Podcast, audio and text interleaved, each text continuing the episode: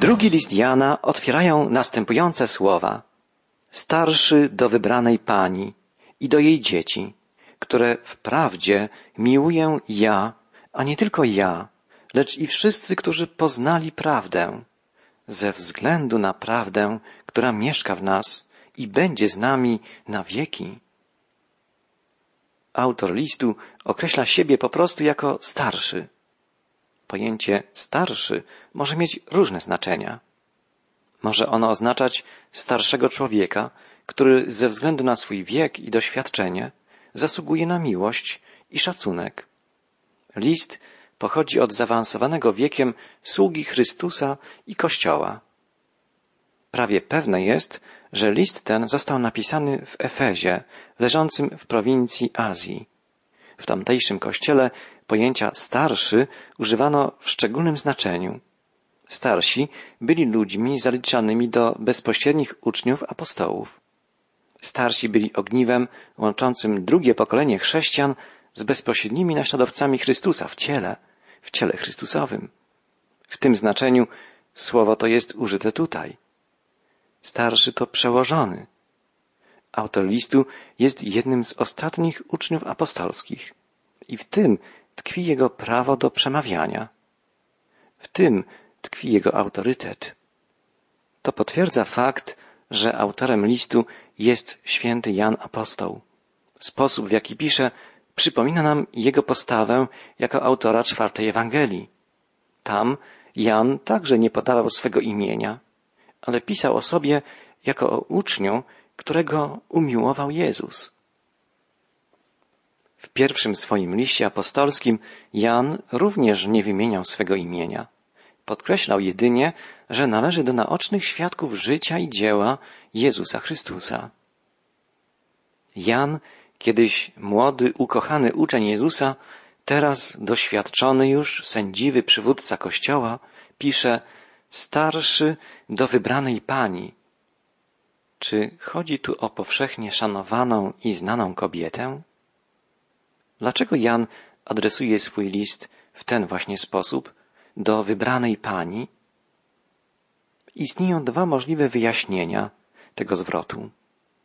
Niektórzy twierdzą, że list ten został skierowany do jednej określonej osoby.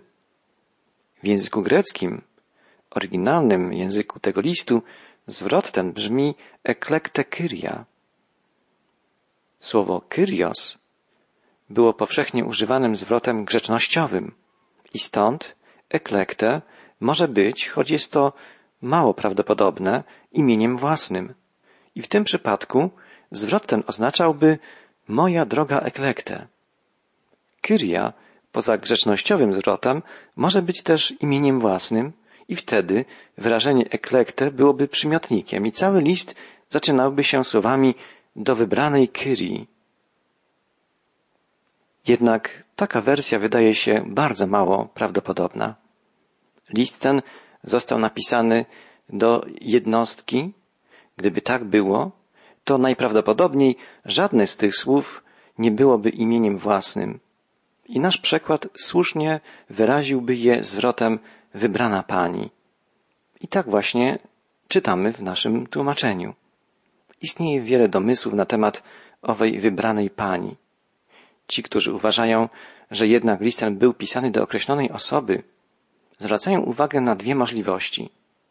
Niektórzy uważają, że wybrana pani to Maria, matka naszego Pana. Miała ona być przybraną matką Jana.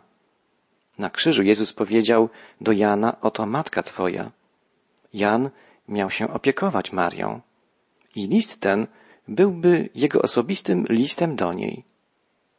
I druga możliwość.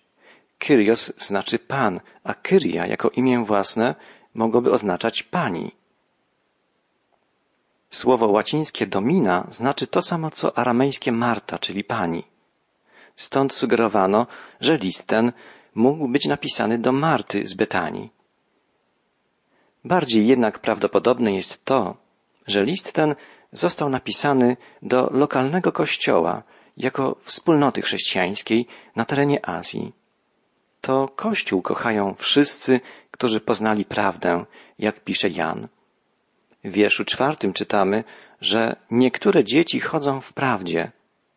A potem czytamy w wierszach czwartym, ósmym, dziesiątym, dwunastym, że Jan zwraca się w liczbie mnogiej do adresata, co daje uzasadnioną podstawę do twierdzenia, że odbiorcą listu była nie jedna osoba, ale cała wspólnota wierzących. Apostoł Piotr na przykład używa dokładnie takiego samego zwrotu, przekazując pozdrowienie do wybranej, która jest w Babilonie, czyli do wspólnoty chrześcijańskiej w Babilonie. Może adresat świadomie nie jest wyraźnie określony w tym liście, gdyż list był pisany w czasie, gdy w każdej chwili mogło zagrażać surowe prześladowanie. Gdyby list wpadł w niepożądane ręce, mogłyby być spore kłopoty. List ten świadomie mógł być zaadresowany w ten sposób, że dla ludzi wtajemniczonych jego odbiorca był łatwy do rozpoznania. Natomiast dla postronnych wydawał się zwykłym osobistym listem do przyjaciółki. To wyjaśnia, dlaczego Jan zaadresował swój list właśnie w ten sposób. Jan pisze dalej, że Kościół jako wspólnotę wierzących miłuje nie tylko on, ale wszyscy, którzy poznali prawdę i że ta prawda mieszka w nas. Prawda to rzeczywistość żywego Boga, w przeciwieństwie do wszystkich wyobrażeń o Bogu, które są często wytworem ludzkiego rozumu i ludzkiej wyobraźni. Jezus, właśnie ten, który przyszedł w ciele, jak podkreśla Jan w swym liście, którego Bóg posłał na świat jako ubłaganie za nasze grzechy, ten Jezus jest prawdą. Kto naprawdę jest chrześcijaninem, ten poznał ową prawdę. Poznał bowiem Jezusa. Prawda jest żywą wielkością, a nie przedmiotem lub rezultatem naszych przemyśleń, naszej mądrości. To nie my mamy prawdę, ale to ona wniknęła w nas i mieszka i chce mieszkać w nas. Jan dodaje z radością i będzie z nami na wieki. Jeżeli nie oddamy jej za jakieś nowe prawdy i nie zdradzimy, to nie tylko będzie w nas mieszkała, ale będzie z nami. Prawdą tą, żywą, wieczną, przemieniającą nas i całą rzeczywistość jest sam Jezus. On powiedział, jestem z wami aż do skończenia świata. Powiedział też, ja jestem prawdą oraz poznacie prawdę i prawda was wyswobodzi. Zaglądnijmy do Ewangelii Jana, gdzie ukochany uczeń Jezusa zapisał rozmowę swego Pana z uczonymi w piśmie, w trakcie której Jezus powiedział, poznacie prawdę, a prawda was wyzwoli. Czytamy w Ewangelii Jana w rozdziale ósmym, gdzie opisana jest rozmowa Jezusa z przywódcami religijnymi Izraela na ten temat, że byli oni oburzeni i odpowiedzieli mu, jesteśmy potomstwem Abrahama i nigdy nie byliśmy niczyimi niewolnikami. Dlaczego ty mówisz, będziecie wolni? Jezus odpowiedział im, zapewniam was, każdy, kto popełnia grzech, jest niewolnikiem grzechu. Niewolnik zaś nie pozostaje w domu na zawsze. Syn pozostaje na zawsze. Jeżeli więc Syn was wyzwoli, rzeczywiście będziecie wolni. Wiem, że jesteście potomstwem Abrahama, ale usiłujecie mnie zabić, gdyż moje słowo nie przebywa w was. To, co ja zobaczyłem u Ojca, to mówię. Tak więc i wy, co usłyszeliście od Ojca, czyńcie. Ci ludzie nie byli wolni w żadnym sensie, ani w sensie politycznym, nie byli też wolni w sensie duchowym. Szczycili się tym, że są potomkami Abrahama, ale Jezus uświadomił im, że nie żyją zgodnie z przykładem Abrahama, który był człowiekiem wiary. Jezus mówi, że przychodzi jako syn od Boga Ojca i że może dać im prawdziwą wolność, bo czyni to, co Ojciec. Odpowiedzieli mu, naszym ojcem jest Abraham. Jezus powiedział im, gdybyście byli dziećmi Abrahama, to dokonywalibyście czynów Abrahama. Teraz zaś Usiłujecie mnie zabić, człowieka, który wam mówi prawdę, którą usłyszał od Boga. Tego Abraham nie czynił. Pełnijcie czyny waszego ojca. Odpowiedzieli, nie urodziliśmy się z nierządu, jednego mamy ojca, Boga. Powiedział im Jezus, gdyby Bóg był waszym ojcem, miłowalibyście mnie, gdyż ja od ojca wyszedłem i przychodzę. Nie przyszedłem bowiem od siebie, ale On mnie posłał. Dlaczego nie rozumiecie tego, co mówię? Dlatego, że nie potraficie słuchać moich słów. Waszym ojcem jest diabeł i chcecie spełniać żądze waszego ojca. Od początku był on mordercą i nie wytrwał w prawdzie, bo nie ma w nim prawdy. Kiedy kłamie, mówi od siebie, bo jest kłamcą i ojcem kłamstwa. Szatan jest ojcem kłamstwa i ojcem mordu. Przywódcy religijni Izraela żyją w zakłamaniu i uknuli spisek, by zabić Jezusa. Jezus mówi im więc, pełnicie czyny waszego ojca, diabła. Gdyby Bóg był waszym ojcem, zrozumielibyście moje słowa, przyjęlibyście mnie i pokochali. Ja przecież od Boga przyszedłem. Nie wyszedłem od siebie, ale On mnie posłał. Tym ludziom wydawało się, że są dziećmi Boga, a w rzeczywistości byli dziećmi diabła. Nie uwierzyli oni Ojcu, nie uwierzyli też Jego Synowi, nie rozpoznali Jezusa, mimo że przyszedł od Ojca. Nie zrozumieli Bożego planu zbawienia, mimo że uważali się za ekspertów Pisma Świętego. Jezus mówi im, że prawda ich wyzwoli. On jest prawdą. Prawdą jest to, że On jest Zbawicielem świata. Trzeba więc przyjść do Niego, żeby poznać prawdę. Trzeba Mu uwierzyć, by przeżyć przemianę. Trzeba rozpocząć życie z Jezusem, żeby być prawdziwie wolnym. Jezus mówi o wierze, która powoduje przemianę, wyzwolenie. Człowiek, który zaufa Jezusowi, żyje innym, nowym życiem. Wiara, która nie powoduje żadnych zmian w naszym życiu, nie jest wiarą prawdziwą. Gdy dostrzeżemy, że Jezus jest prawdą, to dla innych też będzie to widoczne. Wyobraźmy sobie Jezusa stojącego pośrodku tłumu, otoczonego przez wrogich mu kapłanów. Nienawidzili go tak bardzo, że chcieli go zabić.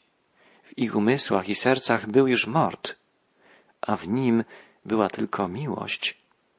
Już wkrótce Jezus poszedł na Golgotę, żeby za nich umrzeć, a oni myśleli jedynie o uśmierceniu go. On chciał dać im życie. Jezus powiedział, zapewniam was, jeśli ktoś zachowa moje słowo, nie zazna śmierci na wieki. Jezus oferuje każdemu człowiekowi życie wieczne. Drogi przyjacielu, jest On wspaniałym Panem, żywym, zmartwychwstałym Bogiem. Żydowscy przywódcy powiedzieli do Niego, teraz wiemy, że masz demona. Abraham umarł i prorocy, a Ty mówisz, jeśli ktoś zachowa moje słowo, nie zazna śmierci na wieki? Czy Ty jesteś większy od naszego ojca Abrahama, który umarł i prorocy umarli? Za kogo się uważasz? Jezus odpowiedział, jeśli ja sam zabiegam o własną chwałę, moja chwała jest niczym, ale o moją chwałę zabiega Ojciec mój, o którym mówicie, że jest waszym Bogiem. Nie poznaliście go jednak. Ja natomiast go znam. Jeśli powiedziałbym, że go nie znam, byłbym podobnym do was kłamcą, ale znam go i zachowuję Jego słowo. Abraham, wasz ojciec, radował się, że ujrzał mój dzień, zobaczył i ucieszył się. Wtedy Żydzi powiedzieli do niego, pięćdziesięciu lat jeszcze nie masz i Abrahama widziałeś? Jezus odpowiedział im, zapewniam was, zanim Abraham zaistniał, ja jestem. Chwycili więc kamienie, aby rzucić w niego. Jednak Jezus ukrył się i wyszedł ze świątyni. Niesamowite słowa. Czy Abraham widział Jezusa? Tak, Jezus mówi o tym tutaj wyraźnie. Dla nas śmierć jest granicą, za którą nie możemy już niczego dostrzec. Bóg jest obecny i po tej, i po tamtej stronie. Jezus przyszedł od Ojca i do Ojca powrócił. Przekroczył granicę dzielącą świat widzialny i niewidzialny, materialny i duchowy. Dzięki tej wypowiedzi Jezusa możemy jak gdyby zerknąć przez uchylone małe okienko w cudowność świata nieskończonego, w wymiar wieczności. Jezus powiedział, zanim Abraham był, ja jestem. To stwierdzenie rozsadza ramy czasu. Zanim Abraham był, ja jestem. Jezus mówi tu o sobie podobnie jak Bóg Ojciec. Ja jestem. Jestem zawsze, jestem wieczny, niezmienny. Żydowscy przywódcy religijni zrozumieli, co powiedział Jezus. Ponieważ zrozumieli, że mówi o sobie, iż jest Bogiem, równym Ojcu, porwali kamienie, żeby go ukamienować. Chcieli zabić go za bluźnierstwo. Ale Jezus mówił prawdę. On jest Bogiem, który może mówić o sobie ja jestem. Jest wiecznym, wszechmocnym Panem. Jest tym samym Bogiem, co Ojciec. Wielu ludzi pyta, jak to możliwe, że w Bogu jest więcej niż jedna osoba? Odpowiedź na to pytanie można poprzedzić innymi pytaniami. Dlaczego żyjemy na planecie, która krąży jako trzecia wokół Słońca? Dlaczego żyjemy właśnie w tej galaktyce? Dlaczego istnieje tak wiele galaktyk i tak wiele słońc, tak wiele gwiazd? Nie jesteśmy w stanie objąć swoim umysłem ogromu świata materialnego, a chcemy zmierzyć umysłem Boga. Nie jesteśmy w stanie poznać wielu tajemnic stworzenia, którego cząstką sami jesteśmy, a uzurpujemy sobie prawo do definiowania Stwórcy? Bóg objawia się nam jako Ojciec i Syn i Duch Święty. Czy jest jakaś przyczyna, dla której Bóg nie mógłby istnieć w trzech osobach? Naszym zadaniem jest poznawać Go, tak jak poznajemy stworzony przez Niego wszechświat, a nie kwestionować możliwość istnienia Boga żywego, takiego jakim się On nam objawia. Jezus jest jedną z trzech osób jedynego Boga. Jest tym, przez którego wszystko powstało. Na nim wszystko jest ugruntowane.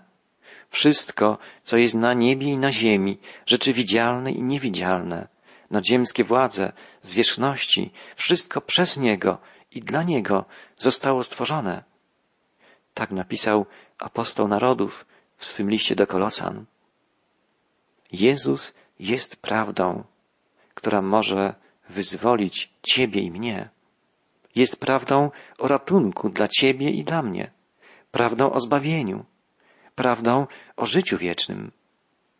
Przywódcy religijni Izraela zostali postawieni przed wyborem. Musieli podjąć decyzję, czy uwierzą w to, kim jest Jezus, czy odtrącą go. Wybrali niestety to drugie. Chwycili w ręce kamienie, żeby go zabić. Wyboru odnośnie Jezusa musisz dokonać dzisiaj i ty. Czy jest On prawdą? Czy jest kłamcą? Czy jest Bogiem i Zbawicielem? Czy oszustem? Sam musisz decydować, czy przyjmujesz Go jako Boga, czy odrzucasz. Jakakolwiek będzie Twoja decyzja, w żaden sposób nie wpłynie to na to, kim Jezus jest naprawdę, kim jest w rzeczywistości. On, niezależnie od Twojego wyboru, jest prawdą, jest Zbawicielem, jest wiecznym Bogiem, który mówi o sobie ja jestem. Twoja decyzja to albo przyjęcie, albo odrzucenie tej prawdy. Na zakończenie jeszcze raz zwróćmy uwagę na to, jak ściśle w pierwszych słowach listu powiązana jest miłość z prawdą.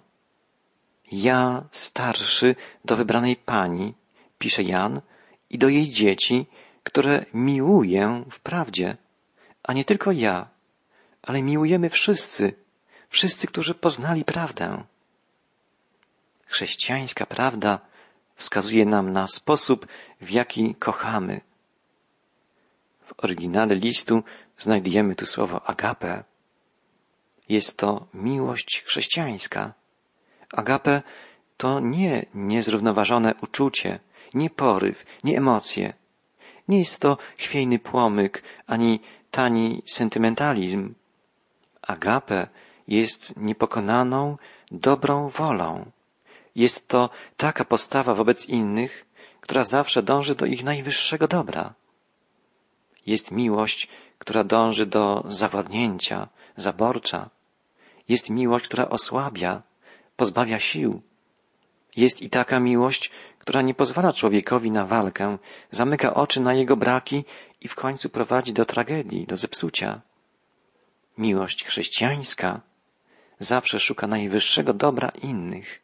Godzi się na wszelkie trudności i kłopoty stojące na drodze do dobra, ale także miłuje prawdę. Chrześcijańska prawda wskazuje nam na potrzebę miłowania. W swoim pierwszym liście Jan wyraźnie o tym pisze. Pisze tam o cierpieniu, poświęceniu i bogactwie miłości Bożej, a następnie dodaje umiłowani, jeżeli Bóg tak nas umiłował i myśmy powinni nawzajem się miłować. Tak, chrześcijanin to ktoś, kto kocha, dlatego że sam jest kochany. Nie może on przyjmować miłości Bożej bez okazywania miłości ludziom, których Bóg tak samo miłuje. Ponieważ Bóg nas kocha, musimy wobec innych okazywać tę samą szczodrobliwą i poświęcającą się miłość. Jest to najważniejsza, najbardziej istotna prawda chrześcijaństwa.